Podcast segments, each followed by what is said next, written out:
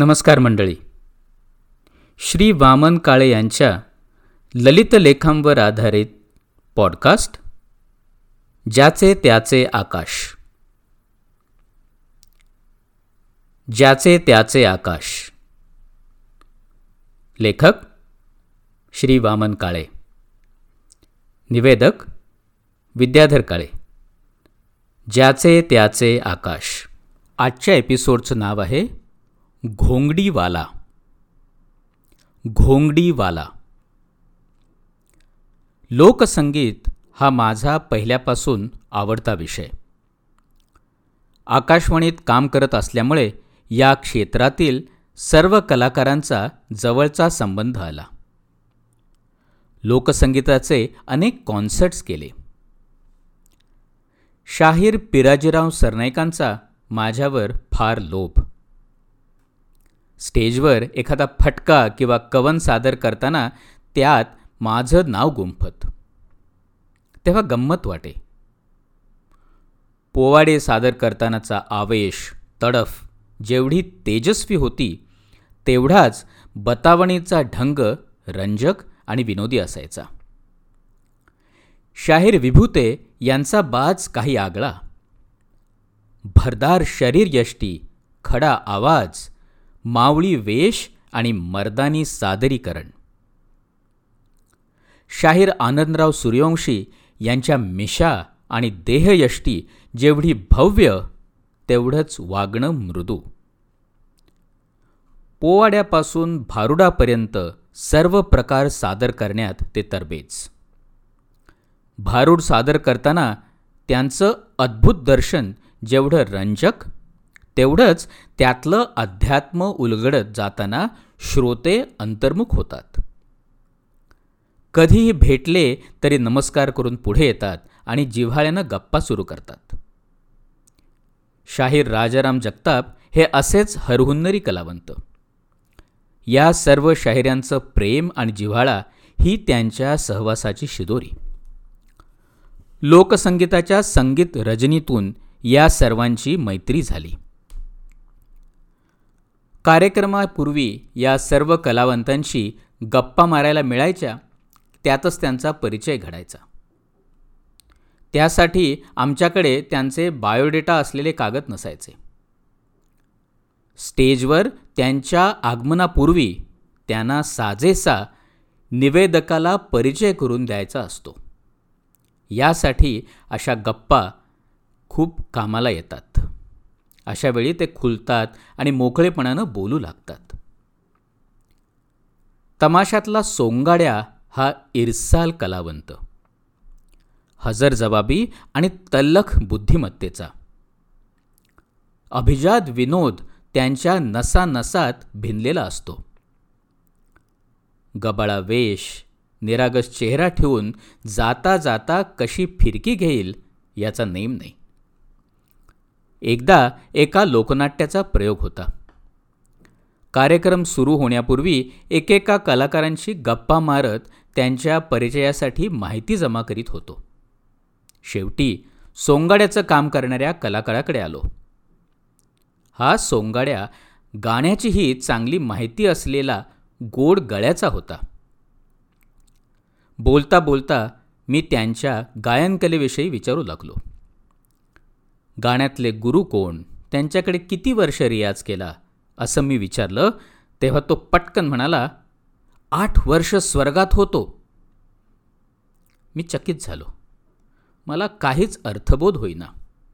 मी विचारलं आठ वर्ष स्वर्गात होता? निरागसपणे तो म्हणाला हो. मी गप्प बसलो. मला गप्प झालेला पाहून तो हसत म्हणाला अहो साहेब आठ वर्ष स्वर्गात होतो ही आमच्या तमाशातली भाषा. तुमच्या भाषेत सांगायचं म्हणजे आठ वर्ष स्वर गात होतो रियाज करीत होतो. त्याच्या अभिजात विनोदी शैलीचं कौतुक करावं तेवढं थोडंच होतं. पुन्हा म्हणाला चुकलं का साहेब? काय वागलं बोललो असलो तर क्षमा करा. असं म्हणून माझे पाय धरू लागला तेव्हा मी त्याला उठवलं आणि पाठ थोपटली. लावणीच्या नृत्यांगनांच्या अनेक लोककला रजनी सादर केल्या. तेव्हा या कलावंतांच्या पर्या परिचयाचा रंग काही न्याराच होता. कथ्थकसारख्या नृत्यातही त्या प्रवीण असलेल्या दिसल्या तेव्हा मला नवल वाटलं. ढोलकीच्या तुकड्यावर बिजलीसारख्या नृत्यांगना पाहिल्या. अभिनयाचं लावण्य पाहिलं. तार सप्तकातील आवाजातील जादू पाहिली. गाण्यातला अभिनय आणि अभिनयातलं गाणं यांची जुगलबंदी पाहिली आणि रसरशीत लावणीतील रंगतदार लावण्यही पाहिलं. एकदा एका लावणीपूर्वी त्या कलावतीला मी त्या लावणीबद्दल विचारत होतो. या लावणीचा कवी कोण? शाहीर कोण? त्यावरती पटकन म्हणाली ही लावणी प्रायव्हेट आहे. मला गंमत वाटली. लावणी पारंपरिक असावी किंवा तिला कवीचं नाव माहिती नसावं पण ती ज्या तोऱ्यात म्हणाली त्यावरून तिला ते नाव गुप्त ठेवायचं असावं असं मला वाटलं. कारण एक एक फडातले हे असे संकटही असतात. परवा अशाच एका कार्यक्रमात एक भावपूर्ण गवळण आळवली जात होती. ती ऐकून मी मोहित झालो. राधे तुला पुसतो घोंगडीवाला. राधेपासून मिरेपर्यंत या गवळणीचा नायक त्या श्रीकृष्णाला या गवळणीत घोंगडीवाला म्हणून संबोधित गेलं होतं. प्रीतीपासून भक्तीपर्यंत शृंगारापासून समर्पणापर्यंत भक्तीपासून विरक्तीपर्यंत आणि अज्ञानापासून अध्यात्मापर्यंत या गवळणीचा प्रवास प्रेमाचं अभिजात रूप घडवणारा होता.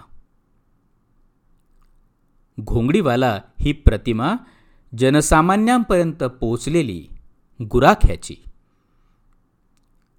ही गोंगडी संत ज्ञानदेवांच्या अभंगात अशीच प्रकटते.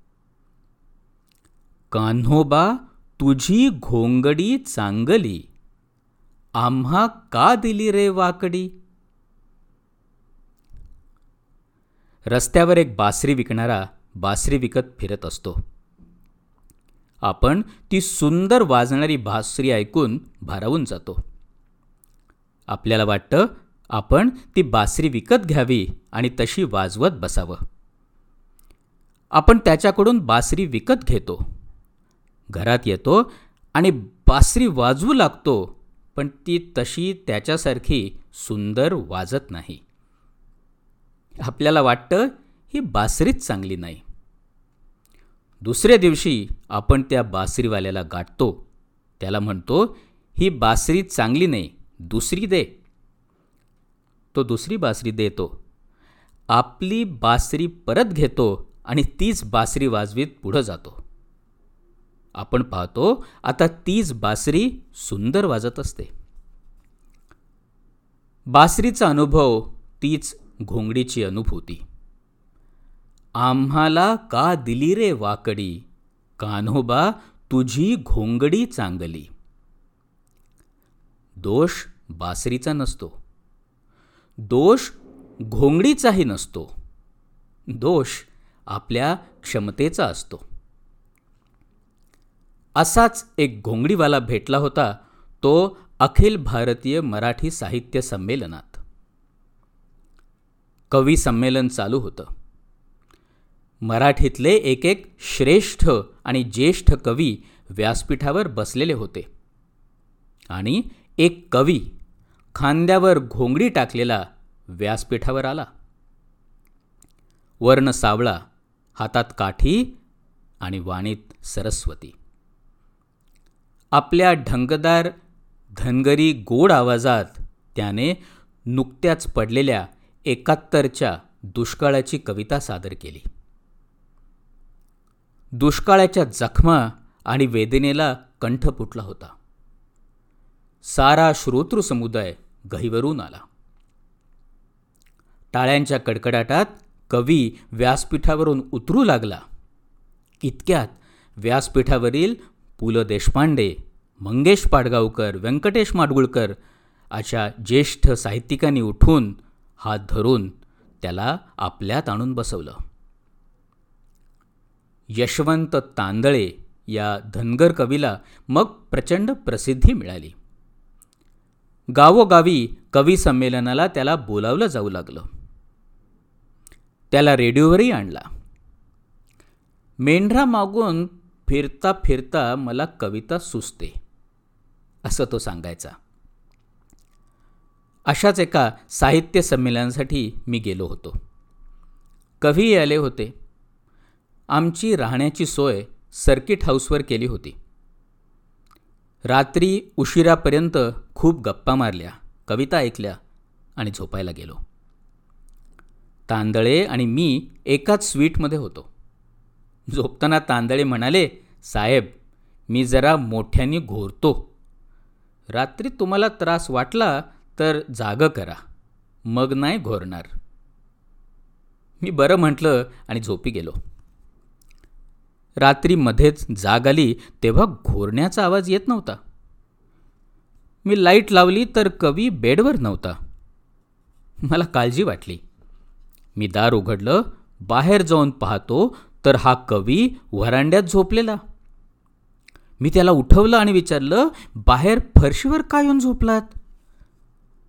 खाली मान घालून तो म्हणाला साहेब सवय नाही याची. म्हणजे? मी विचारलं. आत त्या मऊ मऊ गादीवर झोप येत नाही तिथं. आम्हाला सवय नाही त्याची. असं जमिनीवर घोंगडं टाकून त्यावर झोप छान लागते बघा. मला वाटलं सुखी माणसाचे कपडे असेच असतील का? मागावी का ती घोंगडी? मला ज्ञानदेवांचा अभंग आठवला. कानोबा तुझी घोंगडी चांगली. आम्हाला का दिली रे वाकडी? मंडळी हा एपिसोड तुम्हाला कसा वाटला हे जाणून घेण्यासाठी आम्ही उत्सुक आहोत. अभिप्रायासाठी email I D Kale Vidyadhar at Gmail dot com K A L E V I D Y A D H A R at Gmail dot com पुन्हा भेटूया पुढच्या शुक्रवारी। नमस्कार।